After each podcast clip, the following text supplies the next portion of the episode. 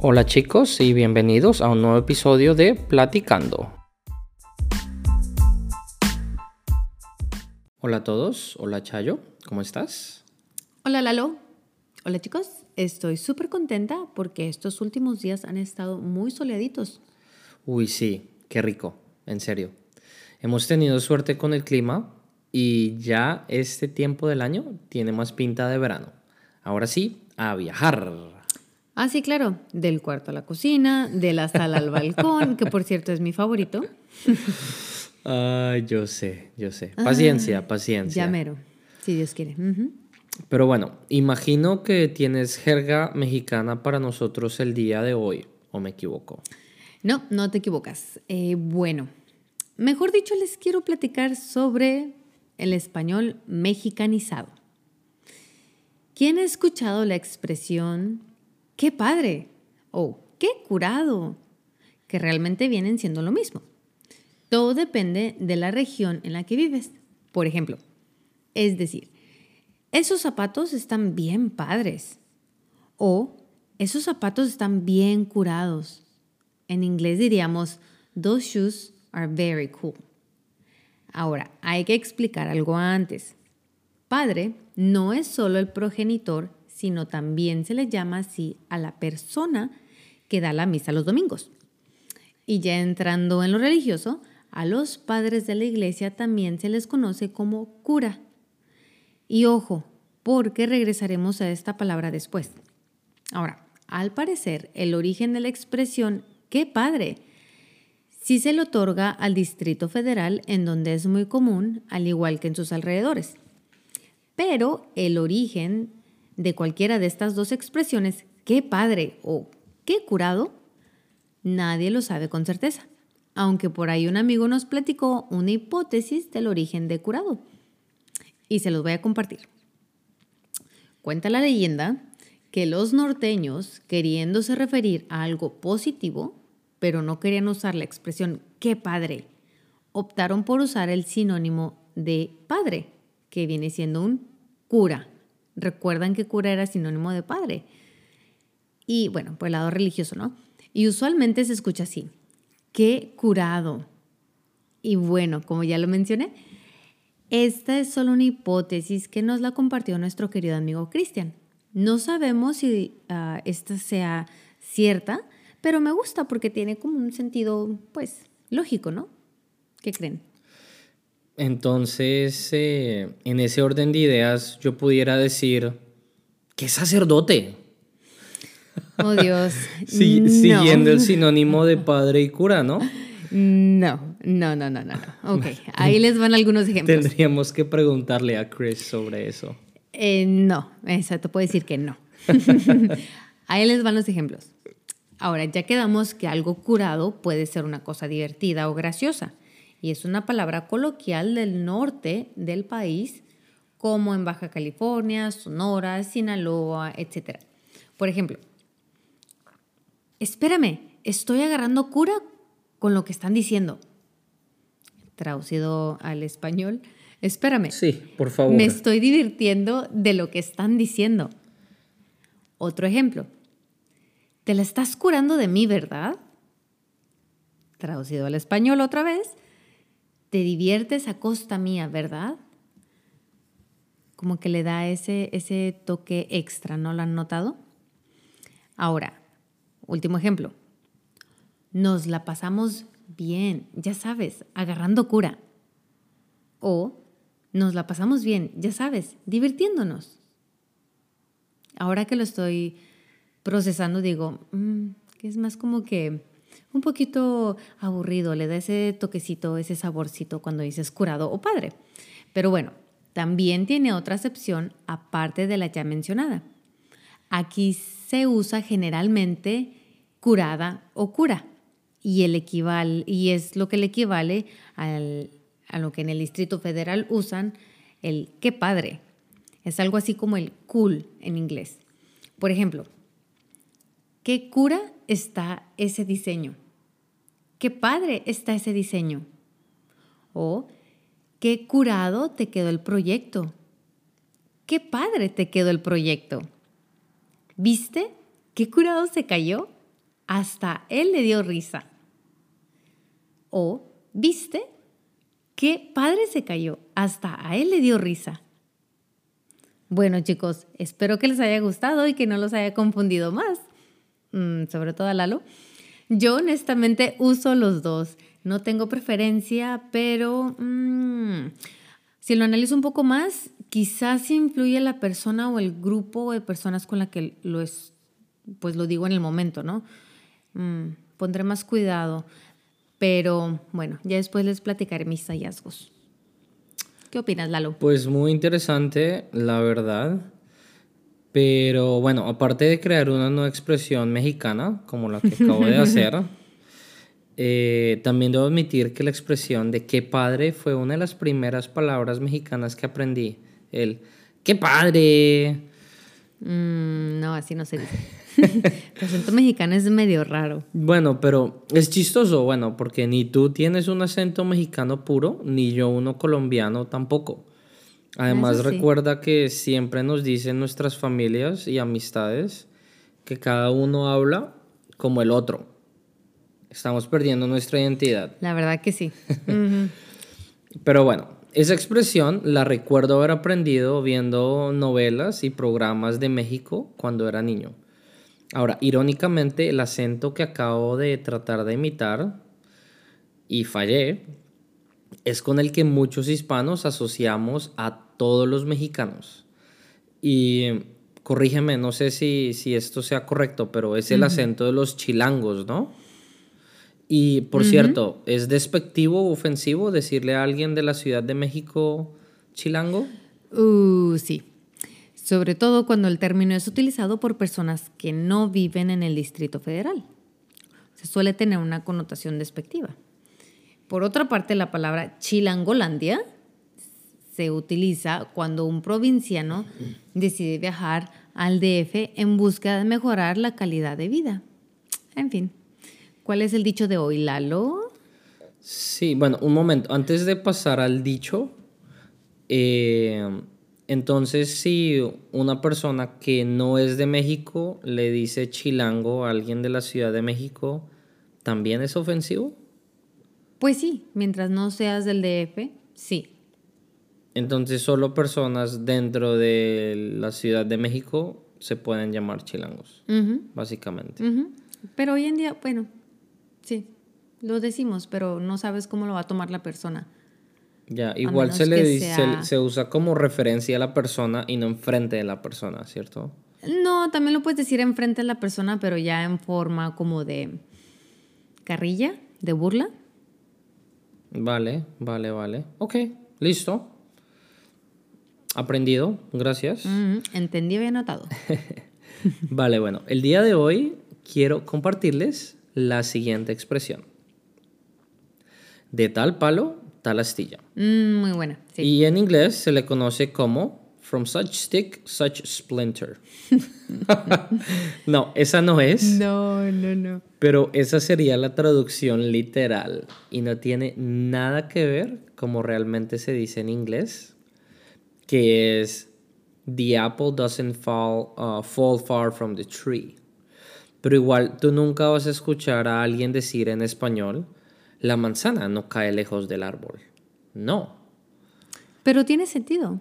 Sí, tiene sentido, pero igual así no se dice. Eh, de hecho, hay variaciones de este dicho y expresan la misma idea. Eh, en Colombia decimos hijo de tigre sale pintado. Mm, en México decimos hijo de tigre pintito. Ah, es muy parecido. Sí, súper similar. Eh, también hay otra forma de decirlo en inglés, like father, like son, pero en español no se dice tal padre, tal hijo, o como padre, como hijo, ¿no? Mm, no. Eh, pero bueno, volviendo al palo y a la astilla, esta expresión se suele utilizar para referirse a los defectos o a las virtudes de un hijo respecto de su padre, madre u otros miembros de la familia. Por lo general, la forma de ser, mm. los rasgos físicos, las costumbres, la forma de ser, que se transmiten entre padres e hijos y cuando hacemos referencia a ello utilizamos esta expresión. Ahora, el significado literal de la expresión viene de cuando se desprende una astilla de un palo. Eh, para los que no saben lo que es una astilla, es una pequeña pieza de madera que se desprende de una más grande. Eh, por ahí bromeaban antes de que grabáramos el, el episodio. Mi coanfitriona es un palito, un palo pequeño. Eh, ¿O no? Pero me dijeron que no. Entonces... Eh, sí, es algo más pequeño, es un mini palito. Es un mini palito. Son los palitos que te encajas en los dedos cuando agarras la madera. Sí, sí. En inglés se le dice splinter, ¿no? Y esta, bueno, volviendo a esta astilla, esta astilla es una pieza del palo y tiene las mismas características que el palo en cuestión. Es decir, el mismo color, la misma dureza, la misma textura. Y de ahí viene este dicho. Bastante lógico, ¿no mm. creen, chicos? Sí, tiene sentido. Ahora, esta expresión se puede utilizar de forma positiva o negativa, aunque es más frecuente utilizarla de manera negativa. Cierto. Sí, vamos a ver un par de ejemplos. El hijo de Juan no es muy buen estudiante. ¿Qué esperabas? De tal palo, tal astilla. Ana es muy terca. Es imposible convencerla de nada. Igual que su padre.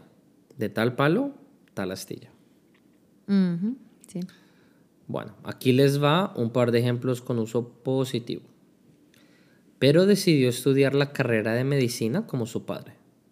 De tal palo, tal astilla. A Miguel le va muy bien en la facultad de periodismo.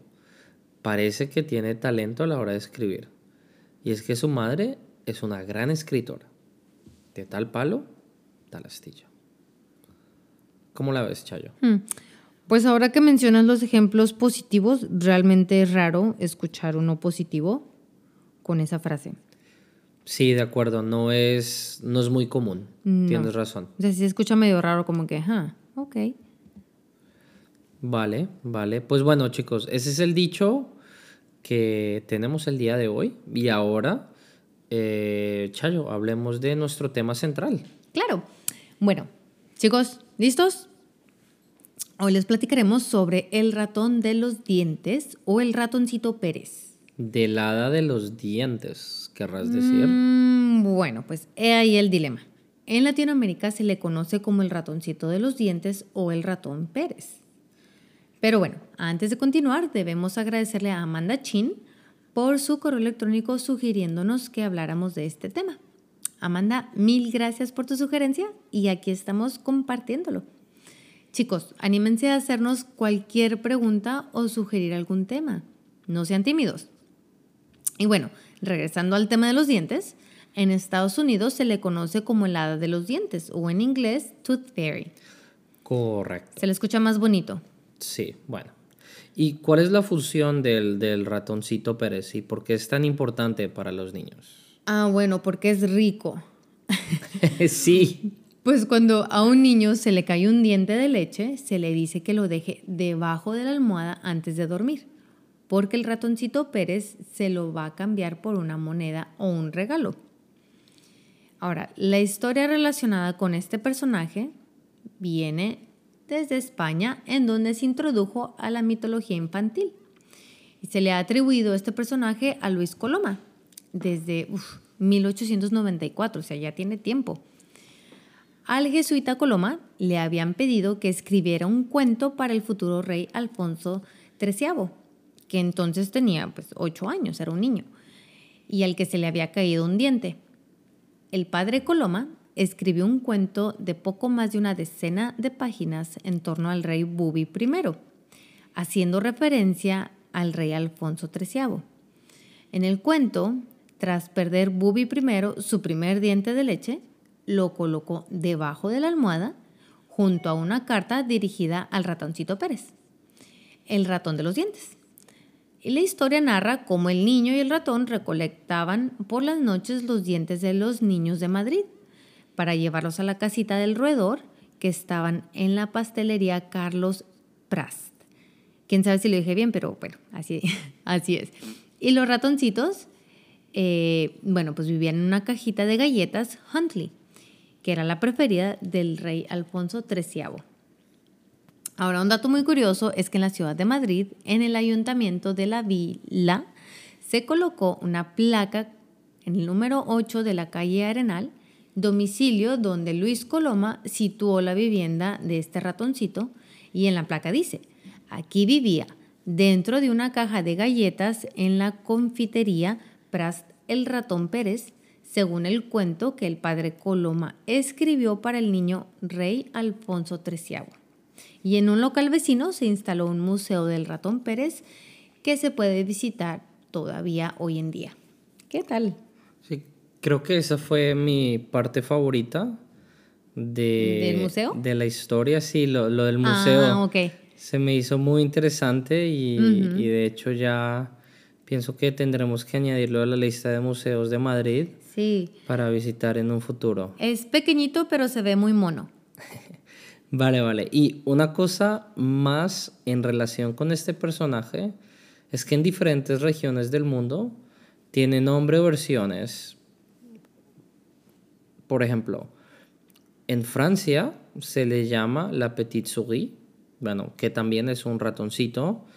En Italia se le conoce como topolino o topino, ratoncito, o fatina, hadita. En otros lugares hay otros seres fantásticos encargados de recoger los dientes. Tooth Fairy, como ya lo hemos dicho, la de los dientes. En los países hermanos, eh, l'angelet, o sea, el angelito. O la rateta en Cataluña, que es la ratita, entre otros. Vale, y todos estos nombres solo para mantener viva la esperanza de los niños, porque al fin de cuentas, bueno, pues los padres somos los que estamos detrás de todo. Sí. o sea, a Nico no se lo hemos enseñado y ya dice que va a poner un diente debajo de la almohada Es cierto. porque el ratón le va a traer una moneda. O sea, apenas le salieron los dientes. bueno, pues yo recuerdo eh, haber conocido el ratón de los dientes, no el ratón Pérez, pero aunque creo que sí lo escuchaba mencionar en, en las películas y en las caricaturas. Pero la verdad no recuerdo si me trajo monedas. Quizás sí, ya no me acuerdo. Sí, yo pienso, lo más probable es que sí, al igual que a mí, yo creo que a todos los niños. Sí, cierto. Mínimo una. Sí. Y bueno, entonces, ratón, hada o ángel, todos tienen mucho dinero, ¿no? Mm, sí. Pero nada, chicos, es, es el episodio de hoy. Eh, muchísimas gracias por escucharnos. Como siempre, encontrarán las transcripciones, notas de ejercicios y de comprensión auditiva en nuestro sitio web de la escuela www.cultureandlanguagecenter.com diagonal platicando. Y para dudas o comentarios, no olviden escribirnos. Y si les ha gustado, por favor, compártanlo. Por último, pero con mucha importancia, queremos agradecer el apoyo de nuestros patrocinadores. Y para aquellos que también nos quieran apoyar con una donación mensual, pueden hacerlo en www.anchor.fm diagonal support. Los esperamos en nuestro próximo episodio. Chaucito. Adiós. Adiós.